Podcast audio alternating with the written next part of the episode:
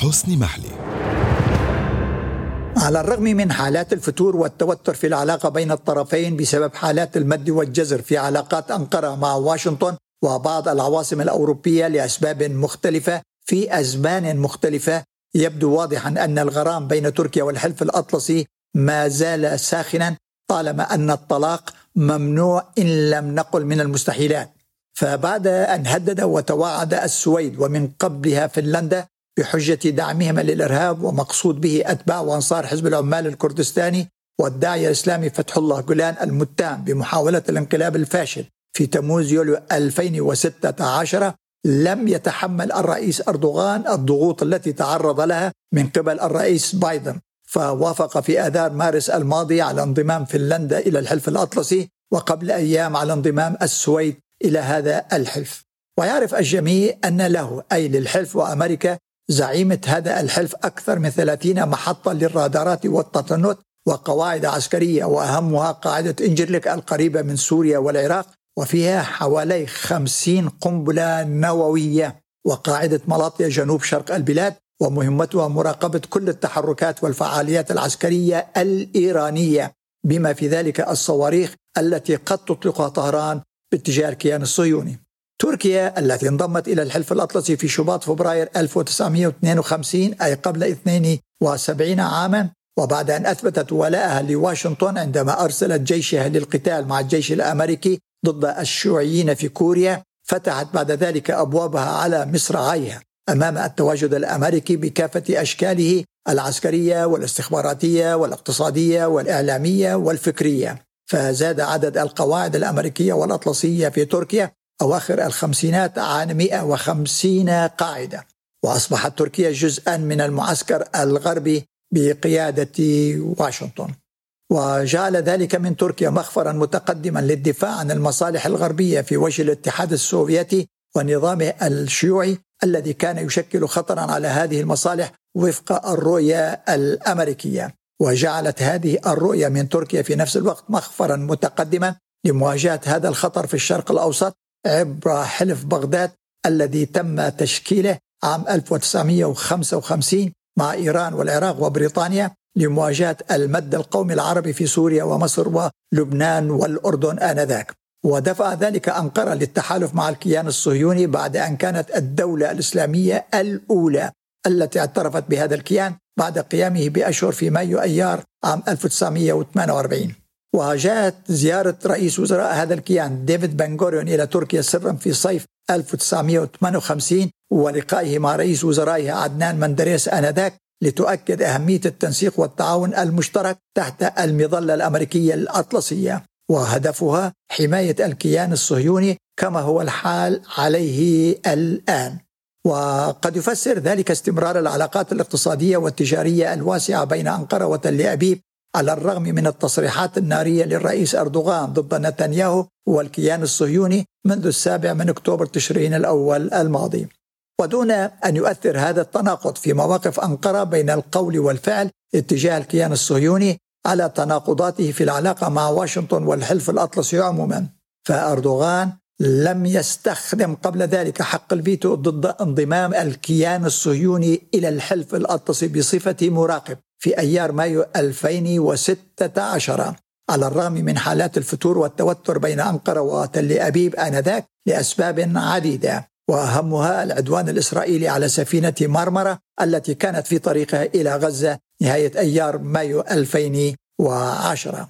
وجاءت موافقة أردوغان على انضمام السويد إلى الحلف الأطلسي بعد أن هدد وتوعد هذا البلد الأوروبي ليضيف حلقة جديدة على تناقضاته في السياسة الخارجية برمتها. فأردوغان الذي اتهم السويد بدعم أتباع وأنصار حزب العمال الكردستاني التركي وذراعه السوري وحدات حماية الشعب الكردي شرق الفرات ينسى أو يتناسى اي يتجاهل أن الداعم الأكبر لأعداء تركيا من الكرد هو حليف أردوغان الاستراتيجي أي الولايات المتحدة الأمريكية زعيمة الحلف الأطلسي. ويعرف الجميع أنها تستطيع أن تقنع أي واشنطن أو تجبر السويد على قطع العلاقة مع الكرد بل وحتى أتباع وأنصار الداعية فتح الله جولان. والغريب أنه مقيم أساسا هو شخصيا في أمريكا. وعلى الرغم من دعوات الرئيس أردوغان المتكررة لواشنطن لطرده من هناك ولكن دون جدوى. كما يتجاهل أردوغان الذي يتهم السويد فقط بدعم أعداء تركيا معظم الدول الأعضاء في الحلف الأطلسي وأهمها بريطانيا وفرنسا وإيطاليا وألمانيا التي تدعم وحدات حماية الشعب الكردي شمال شرق سوريا في جميع المجالات.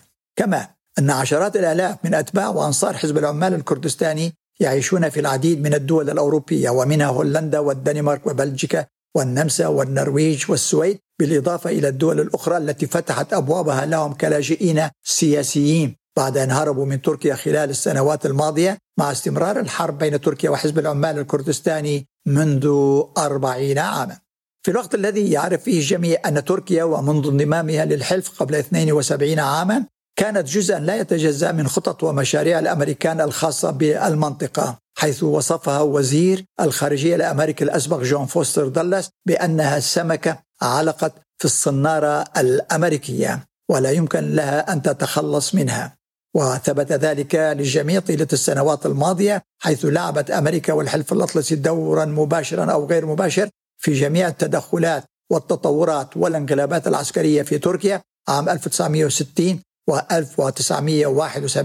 و1980 و1997 وبعد أن نجحت واشنطن في بناء العقيدة العسكرية للجيش التركي وفق الحسابات الأمريكية. والتي أرادت لتركيا أن تكون أداة فعالة وعملية في المشاريع والمخططات الأمريكية الأطلسية وبالتالي الصهيونية. وهذا ما كان عليه الحال فيما يسمى بالربيع العربي الذي دمر المنطقة ولعبت أنقرة فيه دورا أساسيا ليكون الكيان الصهيوني المستفيد الوحيد من تطورات السنوات العشرة الأخيرة بما فيها دور داعش والنصرة والمجموعات الإرهابية المسلحة التي دمرت المجتمعات العربية والإسلامية فكريا وثقافيا ودينيا بعد أن دمرت دولها وأوطانها.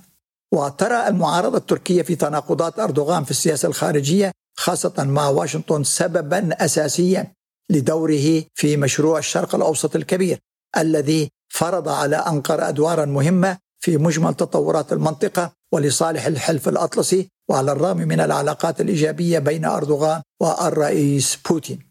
ويعرف الجميع أنه أي الرئيس بوتين يراقب تناقضات أردوغان هذه عن كثب وعلى الرغم من المكاسب التي حققها في علاقاته مع تركيا وأهمها الغاز الطبيعي الذي تستورده أنقرة من روسيا ويغطي حوالي 50% من استهلاك تركيا. في الوقت الذي تستمر فيه الشركات الروسية في بناء المفاعلات النووية الأربعة في جنوب تركيا بقيمة 30 مليار دولار بالإضافة إلى علاقات اقتصادية وتجارية واسعة ومتشابكة بين البلدين بما في ذلك زيارة حوالي 6 مليون سائح روسي تركيا سنويا. ودون أن يمنع كل ذلك الرئيس أردوغان من انتهاج سياسات معادية للمصالح الروسية في سوريا وليبيا والقوقاز وآسيا الوسطى حيث الجمهوريات الإسلامية ذات الأصل التركي وهي الحديقة الخلفية لروسيا والتي يعيش داخل حدودها الحالية حوالي 20 مليون مسلم بمشاعرهم الدينية والقومية المتعاطفة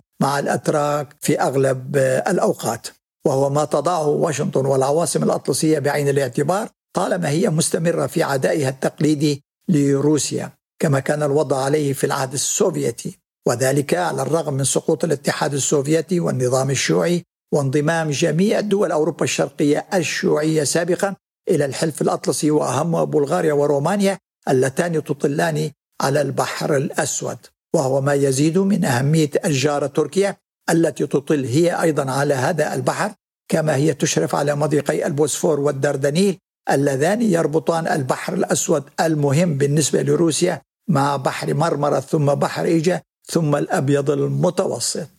ويجعل كل ذلك من تركيا بلدا استراتيجيا ومهما جدا بالنسبة لواشنطن طالما أنها تعرف أن أردوغان الذي يحكم البلاد منذ 21 عاما لا ولن يتخلى عن غرامه لها. وللحلف كما هو لا يفكر بالطلاق منها طالما أن المصالح متبادلة بينه وبين الرئيس بايدن ومن قبله ترامب بل وحتى أوباما. فجميعهم هددوا وتوعدوا أردوغان وهددهم بدوره وتواعدهم إلا أنه في نهاية المطاف لبى كل مطالبهم إن لم نقل تعليماتهم كما هو الحال عندما نسي كل ما قاله عن السويد ولكنه في نهاية المطاف فتح أبواب الحلف لها على مصراعيها. وإلى أن نرى معا المكافأة التي سيحصل عليها أردوغان من واشنطن وعواصم الحلف والاتحاد الأوروبي أيضا التي لا تفكر إلا بمكاسبها ومصالحها من علاقاتها مع تركيا فالجميع يعرف أن أردوغان